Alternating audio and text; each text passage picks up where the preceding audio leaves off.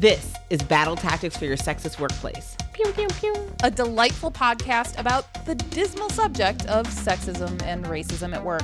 Oh, and in case you're wondering, yes, your workplace is sexist and racist. I'm Jeannie Yandel. I'm Eulus Gabino. And if you want to support the show, oh my gosh, and all this genius, number one, we thank you so much. Number two, you can become a patron at patreon.com slash BTSW. Yay! And Sarah Burke already did that. She's a patron at our Director of Dismantling level.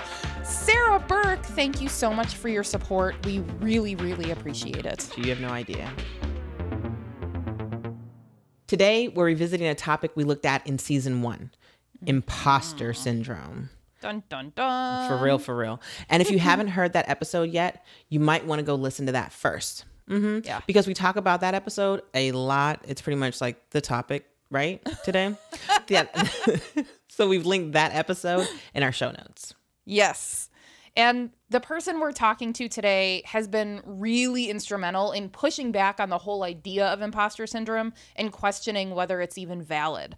Her name is Jodi-Ann Burey. We love her. We and do. Along with Ruchika Tulshyan, who we also we love, love she co-wrote two pieces for Harvard Business Review about this. The first one has an excellent title. It's called Stop Telling Women They Have Imposter Syndrome.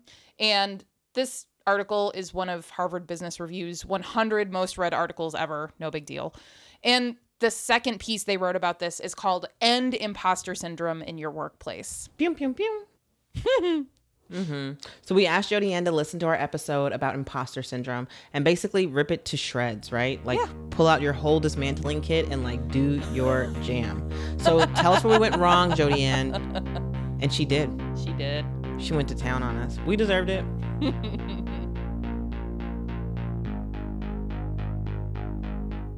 So let's quickly start out with Jodi-Ann Burey. Tell us who you are and tell us your titles, please. My titles. Okay. Yep. Um, hello, everyone. My name is Jodi-Ann Burey. I am a speaker and a writer, and I work at the intersection of race, culture, and health equity. I also created and host a podcast called Black Cancer, which is about the lives of people of color told through their cancer journeys. Thank you. Mm-hmm. Excellent. You know, it's, it's already so funny because in my head, I'm like, You, I, I almost wanted your response to be, uh, you know, what are my titles in, in the white world? This, this, and this. What are my titles in my family? This, this, and this. What are my titles with my homies? This, this, and this. Because, uh, right, there are very many, so many. Yeah, no, I hear that. For, and, for what we give out. And that's why I was laughing, because even starting with the titles is such an element of white supremacy culture and credentializing. And as we're talking about imposter syndrome, needing to prove my worthiness to even speak on this is part of a dynamic and a culture that can create the feelings that we call imposter syndrome.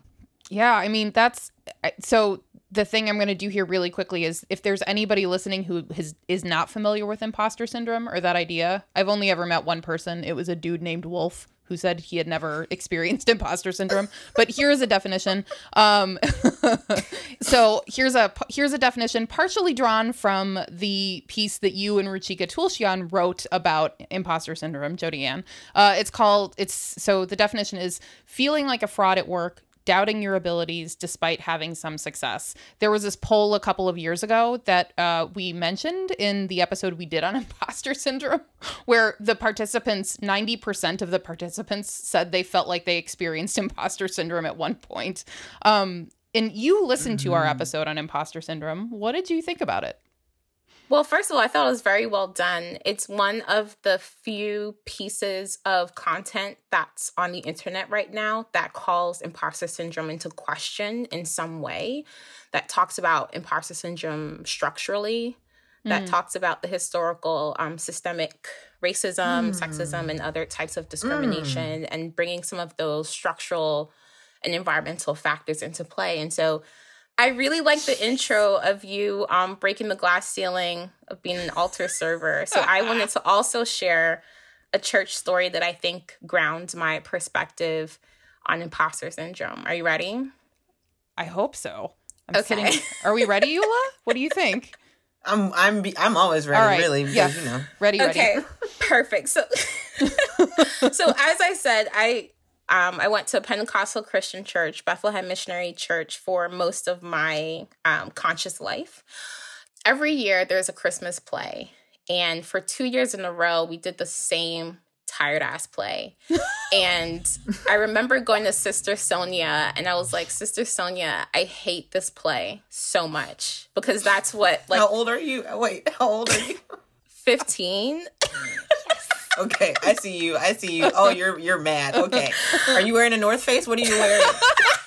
We're yeah, I'm wearing a white tank top uh, and a North Face jacket. Yeah, and some Timberlands. Like I just real... feel the teen. Oh. Teenage angst is so real. I can't wait. Keep going. But yeah, so it's like, Sister Sonia, the Christmas play is so boring. Like, I hate doing this play. Like, we better not be doing this same play again, you know, this Christmas coming up. And so she looks at me. She's like, oh, you don't you don't like the Christmas play? I said, no. And she goes, fine, you write the next play. And I'm like, mm. fine, I will. Because that's what you do at fifteen. So I started writing the play. I got a couple of my friends together, all, again, teenagers, and putting together all these characters. And I just did the best that I could. I hadn't written a play before, but here was this opportunity to just kind of try something. And then I'm trying something publicly, because there are like five hundred people that go to this church. And the, the house was packed. And everything went really well. And it was amazing. And people were like crying and giving their life to Christ and all that. It was fantastic. I even had my friends from high school come and watch what? the play. Yes. And so I had all this, this like, I felt jittery and I felt nervous, but I was also super excited. Yeah. Around that same time, I was also learning how to tap dance in high school. I decided as a high schooler that I was going to tap. And for anyone who has children, you know, typically people learn how to do these types of things at like three or four years old. Yeah, like the Cosby Show episode. Like, you know. Keep going. Sorry. So I stepped into class, and there were like maybe fifty kids in the class, and everyone, one by one, by themselves, in front of the whole class, had to do three moves: the shuffle, the time step, and wings. Mm-hmm. Now, for people who are listening to this who have no idea what these moves are, I also had no idea what these moves were. So I'm just looking and seeing what other people are doing, and I'm trying to mimic it. But I this is the first time I ever wore tap shoes. I didn't know anything. It just, I had it in my mind that I wanted to learn how to tap. And so in front of the whole class, I did not do any of these steps well. And then sh- the teacher divided the class into three groups, uh, the beginners, intermediate, and advanced. The beginner group I called the loser group, because there's only three of us in there who didn't know anything about tapping at all. And so I go home, mm-hmm. I tell my family, and my eldest sister is like, I mean, what are you, what are you going to do? Right? Like, you're in the loser group. Joe, like, what are you going to do? And I looked at her and I'm like, what do you mean I'm going to do? I'm going to learn. And within yeah. that semester, I went from the beginner group, the loser group, to the advanced group, right? And I just learned mm. how to tap. And so I raised those two stories because as we think about the, the stories of our lives, we get to choose the reference points of who we are and what we think of ourselves, and how we can leverage that for how we manage uncertain situations that show up in our lives. And so I look to those two like very simple stories to show that when I was faced with something where I had to level up, where I was unsure, where I was put into a situation where I didn't have a lot of experience, that the process of learning was normal. Mm-hmm. And that I had the ability to cope with that uncertainty, and that there was a possibility for me to be successful. Yeah. And so why not carry those stories into my life? Mm-hmm. It, I mean, it, it goes right into the episode, where, you know, the part where we talk about keeping a little file of your successes. Yeah. You know, yeah. Places where you can really feel your, your strength and your power. But, you know, yeah. also it plays so much, too, into your thesis, really, that a part of imposter syndrome is that I've never said this on our show, but I should say my definition of whiteness is people who have adopted the mindset of capitalism, imperialism, and, um, you know, all the other isms that prioritize individualism over collective thinking. Absolutely. Versus, you know, a community coming around you, supporting you, showing up for you, praising you, honoring you. And I think you're right in terms of like having community, because even though I was being tasked to do something that I hadn't done before, no one around me wanted to see me fail. No yeah. one around me felt in competition with me. Mm. You know, so we were all trying to work towards something together, be it the play or the end of semester performance, right? Where mm-hmm. other people's successes were my success, and my success led to the success of my cast and people who supported with the play or or supported with the choreography for the tap dance or whatever. Yeah. And mm-hmm. that brings me to a part of your episode where you talked about, you know, what would Josh do? Mm-hmm. We constantly hear this, like, live your life with the confidence of a mediocre white man, as the as if that is what we should be doing. Mm-hmm. But if we talk about these institutions that were created without us, that were created to ensure that we didn't succeed, why would we adapt those tactics? Because then we too, in some instances of our lives, will turn to other people and temper them, silence them, and keep them out. And so I don't give two shits what Josh is doing. I want to yeah. think about what's happening in my communities. What are other sources of wisdom and traditions and values that I can speak to? Yeah. Where we share power, where we pass the mic, where we understand that leadership is a reflection of how our teams function and how others excel. Where we can create environments where people feel like they can bring their own norms and ways of being at work, where we're open to different sources of information and expertise. That's the type of environment and values and work cultures that I want to aspire to. Whatever Josh mm-hmm. is doing is the thing that has hurt me hmm. and people mm-hmm. like me. And so I don't want to go there. Yeah. Yeah. And I think that was a you know, piece of, of critical analysis that I I wish that the episode didn't end with, because mm-hmm. we can do better than that as women of color, um, as women of any race, and, and all our intersecting identities and non-binary folks as well. We can't aspire to white supremacy characteristics and norms. Mm. So, Jodi-Ann, why did you start questioning the notion of imposter syndrome in the first place? I mean, as you kind of pointed out yourself, it was it's sort of like omnipresent on the internet as like, this is a real thing. It's a real thing. It is. It's it's omnipresent in some spaces. I think people forget how cut off a lot of our social worlds are. And so the first time I heard it, it just sounded like bullshit to me. Can I say bullshit? It, yeah. It sounded yes, you okay, can. Great. um, imposter syndrome sounded like bullshit to me. Mm-hmm. I mean, the first couple of years of my career, I was primarily working with other Black and Brown people. Um, mm. I didn't have my first white manager in like a for real job until I came out to Seattle. And then I was working internationally so much that I actually never had come across the term. And so it was when I started working in whiter, more women's focused spaces that I started hearing a lot of people talk about it. It was on the program for every women's focused conference. And I'm like, what is this? And so the first time I heard it, I'd been, I don't know, fifteen years or so into my career already. And it immediately sounded like absolute nonsense. Hmm. First of all, as my mom says, in quoting the Bible, life and death is in the power of the tongue. And so it is always important to understand the language that you're going to use to describe yourself. And so if I'm going to hear this imposter syndrome thing and I'm going to put that label on me, if I'm going to do that, I better damn for sure know what that means. And after everything that I had gone through, all the racism and sexism and silencing that I experienced in my academic and professional life, um, right before I made the career switch outside, um, right before I made the career switch from international development, I had a cancer diagnosis. I had a spinal cord injury as a result of my surgery. I had to relearn how to walk. I had to relearn how to use my hands. I had to physically rebuild my body. And mm.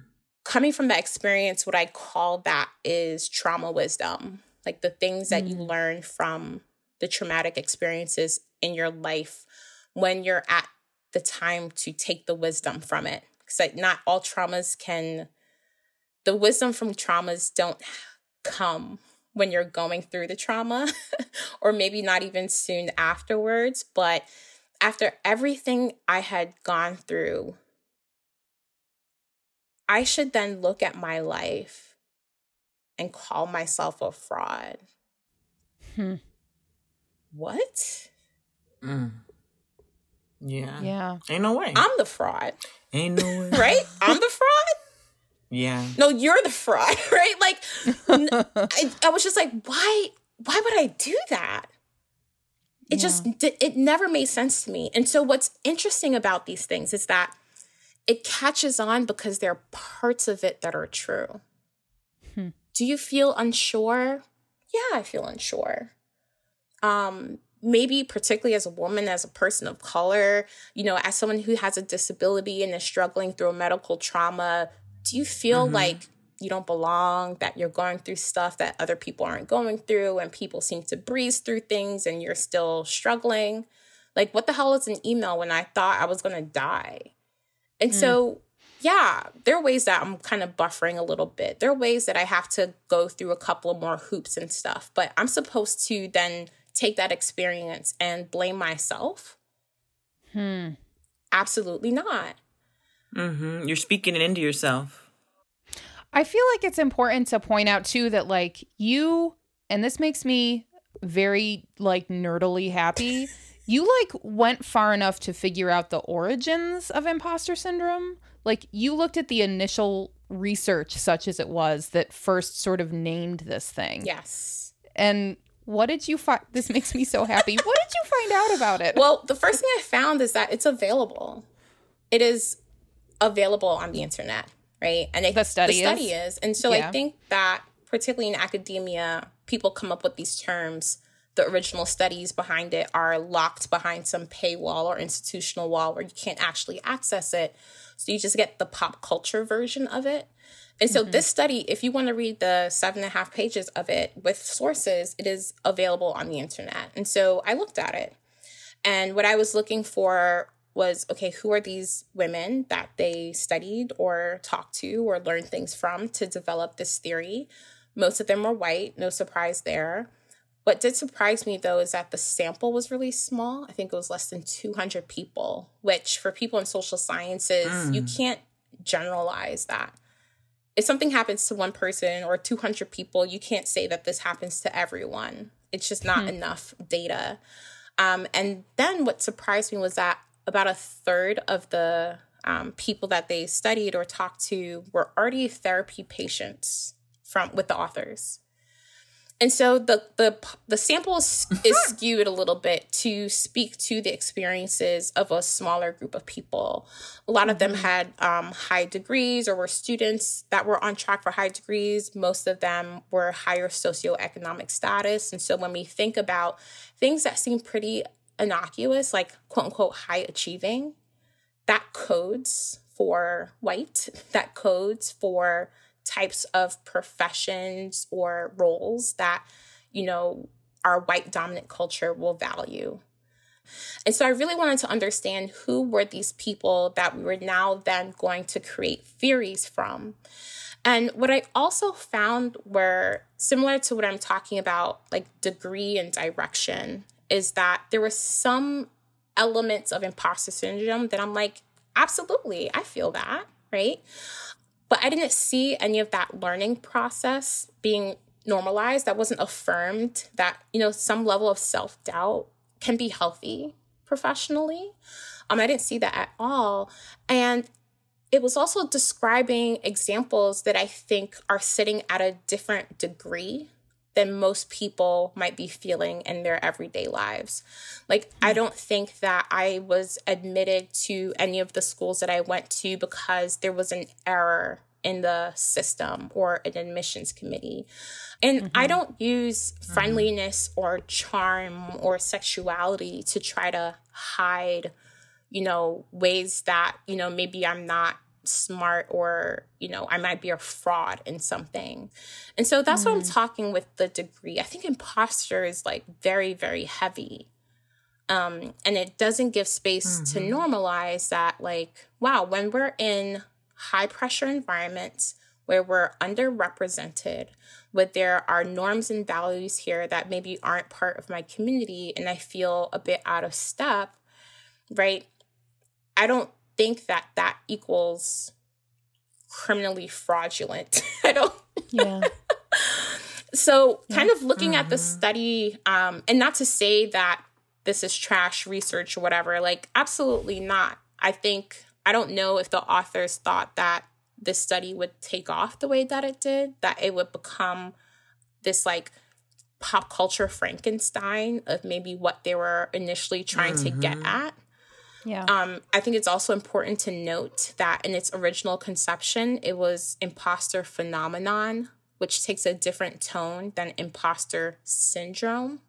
Yep. And then when we take this like faux medical diagnosis language of syndrome and we attach it to women, mm-hmm. that's something that our culture likes to do, you know, with female hysteria and thinking that the impacts of racism and sexism equals to a mental psychosis. And that is what we need to fix versus what's happening environmentally.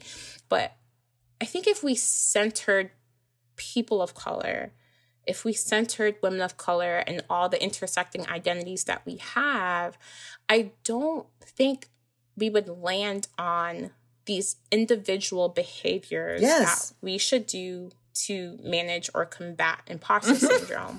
I think, and my assumption is that fundamentally, we would have more questions around what's happening systemically. What is the water that we're swimming in yeah. to have these feelings? Yeah.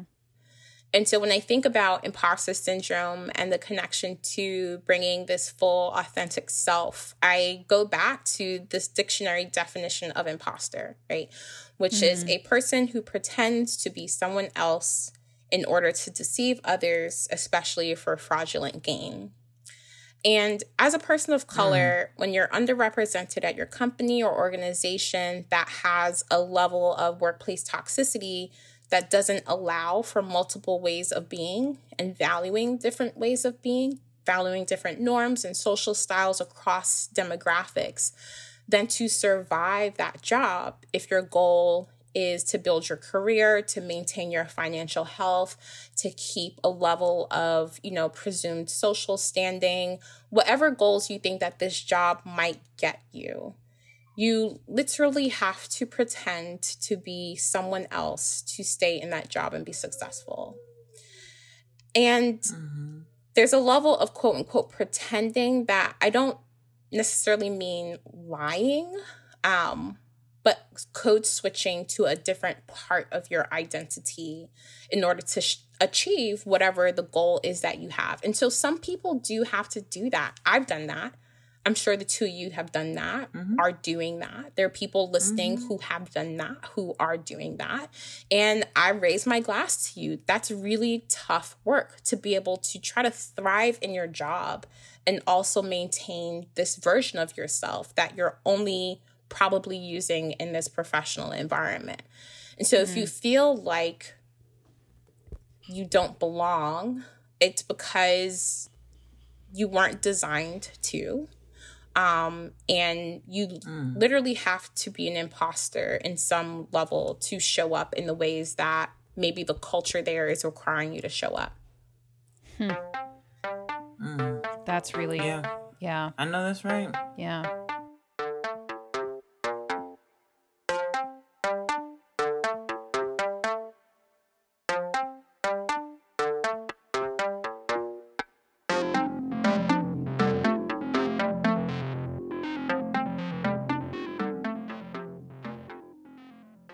it feels empowering, actually, the idea that you can use the notion of being an imposter to protect yourself. Yes. That is something you have agency to choose to do rather than having this, this is the syndrome thing, right? Having it sort of put upon you. And I think um, that's the power there, right? Like, you have the agency to choose how you want to show yeah. up, what you're going to fight for, how much you're going to fight for it, what tactics you're going to use, and and that's how you proceed. And so I think that is really empowering, right? I'm mm-hmm. going to choose to be this version of myself at work to get the things that I'm trying to get out of it. Mm-hmm. Um, or you can also choose to find different environments that value your contributions and your genius and your expertise. You can choose to work for yourself and, and weather that. It doesn't mean that you're going to be, you know, protected from all of that, because we still live in a racist and sexist world, and that still impacts you as an entrepreneur. But what are the choices that you want to make, and what are some of the trade-offs that you want to make as you're trying to build your legacy, build your work, and the path that you think it'll take for you to get there. One thing I did want to think about here and bring into the conversation here, particularly speaking to communities of color, um, and as a Black woman who went to predominantly Black schools up until, you know, eleven years old, but in that early phase of my life, you get a lot of socialization around people who came before us who were first. Like, people of color, I think, get a high dosage of narratives around first, that we're always people who are pioneering, mm-hmm. being the first in this, first in that, and firsts are still happening in our communities. And so if that's a norm for us, pioneering in new spaces, where does this narrative around feeling like an imposter come from? It's actually would feel normal mm-hmm. to me to be the first, to feel like I don't belong because I come from an ancestral, uh, familial, and my own experiences of being first in places. And so a tactic to survive that could be some level of code switching or impostering, or however we want to phrase that. And another tactic could be finding the path that can still get you what you want. And so I think a lot about Bessie Coleman, who I don't think gets talked about enough. But in the early twenties, she became the first Black woman, first Native American woman to earn an aviation pilot's license. And as an American, she did that in France, because that's the place that would take women and that would take Black people. She found the path to get the thing that she wanted, um, which didn't require her to necessarily fight this battle in the places that the place that she was. And so I think there are a lot of people who are surviving and who are um, preserving themselves by creating this other personality that can survive in this particular environment. And you can also find paths where you can still get the thing that you want without having to go through so many barriers. Hmm. Hmm. Jodi, you answered my question. I'm just going to read it now for the fun of it. Um, it goes like this. And this I'm going to sound like I'm going to do it. And I'm going to try to sound like my mom because I'm reading off of a paper, which I don't like to do. Um, let's talk women of color. We know lots of women are said to have experienced imposter syndrome, but every workplace I've ever been in is predominantly white and women. And because of that, I'm sure those women felt comfortable discussing their private lives in a way I didn't, and their feedback from other white women was always appropriate versus othering. How can women of color steer clear of all the feedback? I mean, is that even possible? And then you answered it. Okay. You literally did. You were like, leave town. Bessie Coleman got on a plane and she went somewhere else, figure out a new place to go. She got on a plane. You know what's interesting too, Eula? Like, when I say women, I'm always talking about women of color first. And I think there's this assumption that when we talk about women, and historically, women has always coded for white women. But when I speak about women, I'm talking about us first, because women of color are always what I call these like parenthetical mentions, that we talk mm. about what's happening to women, but we mean white women. And then there's parentheses, even more for women of color, close parentheses, yes.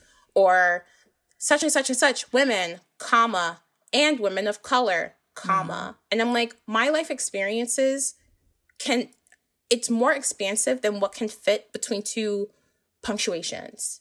Mm-hmm. And so I'm always talking about women of color first. Yeah. Um, so I didn't, so yeah. No, I feel that. Hmm. You know, it's interesting because I, I, I see how strong sexism is, you know what I mean? For all women. And I really, I oh, really yeah, can real. see it with a real clear scope. And so I know white women experience it, but I don't think it's the most important um, battle that to fight. You know what I mean?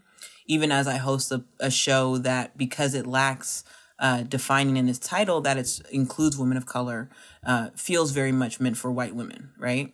Um, and I think yeah. there's irony, I mean, extreme irony, right? In the fact that I never have worked at a place that speaks to, that this show speaks to. So I've actually never had a job in a corporate office. I've never had a job sitting behind a desk, you know, showing up for meetings until this show. You know, prior to this, I always worked in what Black women are often I- expected to work in, which was like retail, uh, food service, you know, um, and I didn't get a higher degree because for me, imposter syndrome hit really early. You know, being a Black woman who was bussed, I was, uh, or Black child, I guess I just said who was bussed. I, uh, you know, was the only Black kid. I was the only Black girl as early as, you know, seven, and uh, really aware of it. And the Scorpio is why I know I've survived it all and managed to get to as far in my life as I have, because, you know, you talk about having to create another version of yourself. And I'm really good at that. You know, I'm really good at being my authentic yeah. self and then really just giving just enough so people understand who I am, but not all of it so that they're, you know, they're in, if that makes sense. And um, I have that way with a, in a lot of relationships. And so I think it, it's, it's, it adds success for how I'm able to, you know, get fired over and over and over again and still be resiliently rising. Right. But the reality of it is for most Black women, you know, a few firings makes you feel so imposter. You can't, it makes it hard to apply again, you know, or a few, mm-hmm. you know, really bad reviews, which I've had, make it really hard to continue to say, but I'm smart, you know, and I know it. And so I'm just going to keep going. Um, And I think, too, Jodi-Ann, that there are some people yeah. who truly are imposters. You know, when you give the actual definition of it, I've seen such nepotism in the workplace. I have seen such, you know, bro bonds in the workplace that, oh, yeah. like, I do see some frauds. And I do know that they're out there. You feel me? But I, um, oh, it's yeah. really nice. They're oh, among they us. are. And they're easy to spot because they're very bad at their jobs. Um But yes. I, uh, I'm really grateful for your insight, too, to, into how much imposter syndrome is a created uh, phenomenon versus a uh, diagnosed, you know, reality. Mm-hmm. Yeah. I wonder, you know, Eula, you're talking about that experience of getting, you know, of getting shitty feedback after shitty feedback and how it, it gets tougher and tougher to sort of come back from that, right? And I wonder, Jodi-Ann, if if if you have any ideas on tactics on how to deal with that pattern. Oh, yeah. Of, you know, repeatedly getting that negative feedback. Oh, absolutely. Listen, I went to Boston College for undergrad. I went to University of Michigan for graduate school. You would think that I would be at a pedigree of the things that people value. Like, I went to your schools, you know, I did all the things, and that doesn't save me from getting really shitty feedback all the time. Um, being too loud, being too argumentative, not being a team player, being too opinionated, being too aggressive, and all those things. I've had that. I've been fired a bunch of times. Um, and what I take from those experiences is maybe it's not me, right? Like, maybe it's actually not me. And I think women of color, Black women especially, are really good at kind of sensing the bullshit, right? Because I had a work experience where they wanted me to read like a twenty-page document and rip it to shreds. And mm. I did that, and it was wonderful. And the grant that we were applying for, like multiple millions of dollars, we got it. Mm. That same level of um bravery, if you will, to go against groupthink, to look at the things that your superiors wrote and the ideas that they shared and turn it and turn it down, right? And to rewrite it and reorganize things. Like, that thing that makes me good at my job. In my performance review, you say that I'm too opinionated, that I'm too this, too that. You just liked that two weeks ago, yeah. right? yeah. And so for me, tactic number one, stop beating yourself up. Just stop beating yourself up. Institutions are set up for us to fail. There is a long line of people because of your skin color, because of your ability, because of the reproductive organs that you may or may not have. People are lining up down the block and around the corner to pull you down. Hmm. Do not be first. And so, yes, we need to be self-aware and all of that, but we also need to protect ourselves. And so stop beating yourself up. Second tactic is, I think, to think about what you really might be feeling, right? Not using imposter syndrome as a language, because I think that's a shortcut that might kind of carry us to feeling something or to a level of the, the degree of that thing that maybe isn't necessarily true. And so if you feel like a fraud, and that's the type of the language that you want to use for yourself, are you really just unsure? You know, are you just kind of doubtful? Are you learning? Are you leveling up, right? Is it racism? Is it sexism? Is your work environment toxic as hell where you're being ignored? Is what you're experiencing some normal and healthy dose, you know, healthy component of what learning actually should feel like, right? So what are you actually feeling? Try to use some of those words instead of using a shortcut around imposter mm. syndrome and, and using that language on yourself.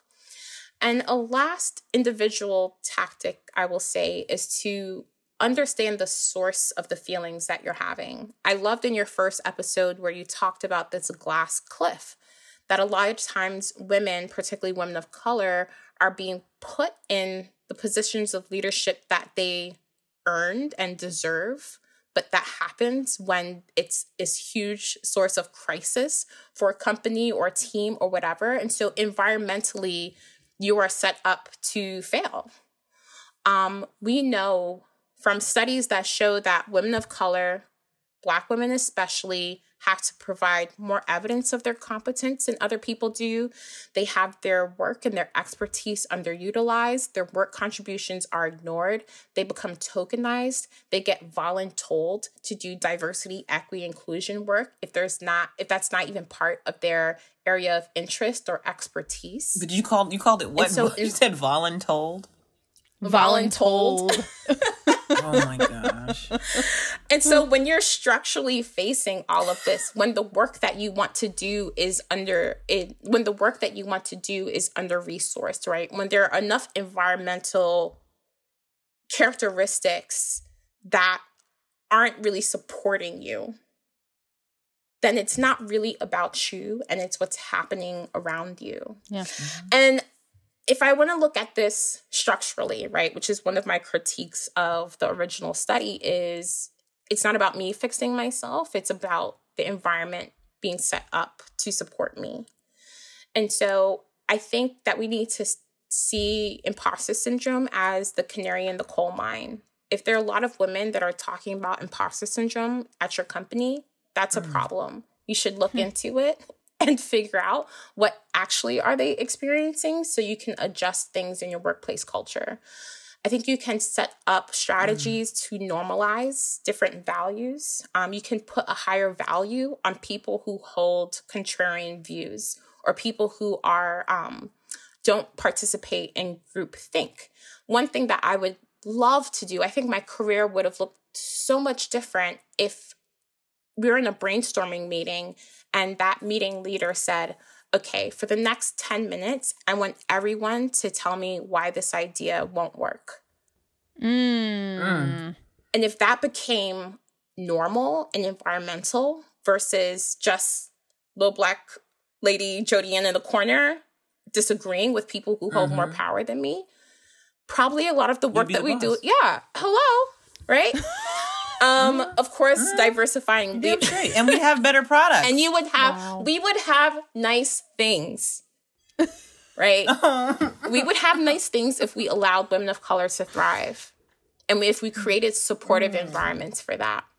Mm. I think, of course, diversifying leadership, but all skin folk and kin folk. And so I want to see people who have different social styles. I don't want you to just hire the next, you know, Black or brown person who thinks like the company thinks, who doesn't challenge anything that supports me, right? I don't want Josh in blackface. I want someone who's going to bring a different yeah. style of leadership and different values and to create yeah. more space. Mm. Um, and I think something that I know a couple of companies do that I think is really cool, if people are allowed to devote a certain percentage of their time to kind of just work on their own projects and their own ideas for the company and celebrate that learning process, celebrate the failures that might come out of that and celebrate the outputs of that, I think we would find people get that kind of turbo boost to bring that level of confidence and ownership and agency to other parts of their work. And we would also probably get nice things. mm. Yeah. Oh, that's yeah. Good. I want them. Yeah. I really want nice things. I want nice yep. things too. I want them so bad. I want a flying car so bad. You know, it's interesting, Jodi-Ann, hearing what you're saying too about tactics, because they're all really valuable. And what you spoke about with regards to, you know, all all skin folks and our kin folks, it makes me think about how my lens on, just to take us back to my lens on whiteness, and that there are Black people who adopt whiteness as a theory, who adopt individualism before they adopt collective thinking. And, in you know, so if we're all trying to be that one individual, we're all, you know, it's hard. It's, of course, we're going to feel like we have to put on a costume for that.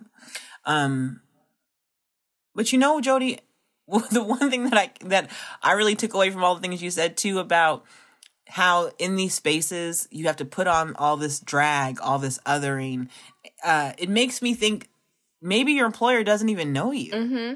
right? And that if he doesn't even know you, then, like, anything he says to you should really be brushed off your shoulders real with real aggression, right? In a way that um, it's like if you go to a visiting uh, school, you know, if you, when you go to another school for a, a sporting mm-hmm. event, and the other side has a lot to say yep. about you in the parking yep. lot.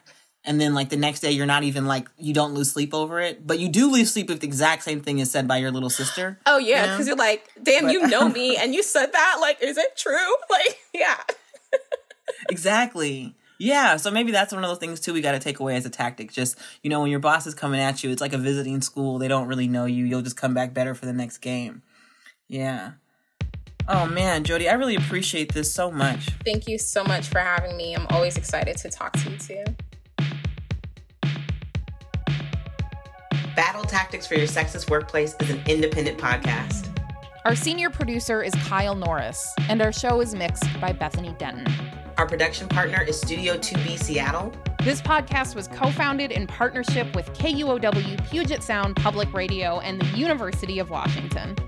We were inspired by the book Feminist Fight Club by Jessica Bennett. Our music is by Cassia Gordon, and our brand design is by Teo. You can find Teo on Instagram at T E O dot underscore Dora, which is spelled D O R A. And huge, massive, gigantic, big, big thanks. Big, big. To Phyllis Fletcher, Bree Ripley, and Dana Bialik. Thank you all so much. You can get in touch with us on Instagram, Facebook, and Twitter at B T S W Podcast or by emailing btswpodcast at gmail dot com. And if you love the show, help us make it. Patronize us. Become a patron at patreon.com slash BTSW. And as long as you're at your computer or your phone, please take a moment to rate and review the show on Apple Podcasts. And then tell a friend about our show.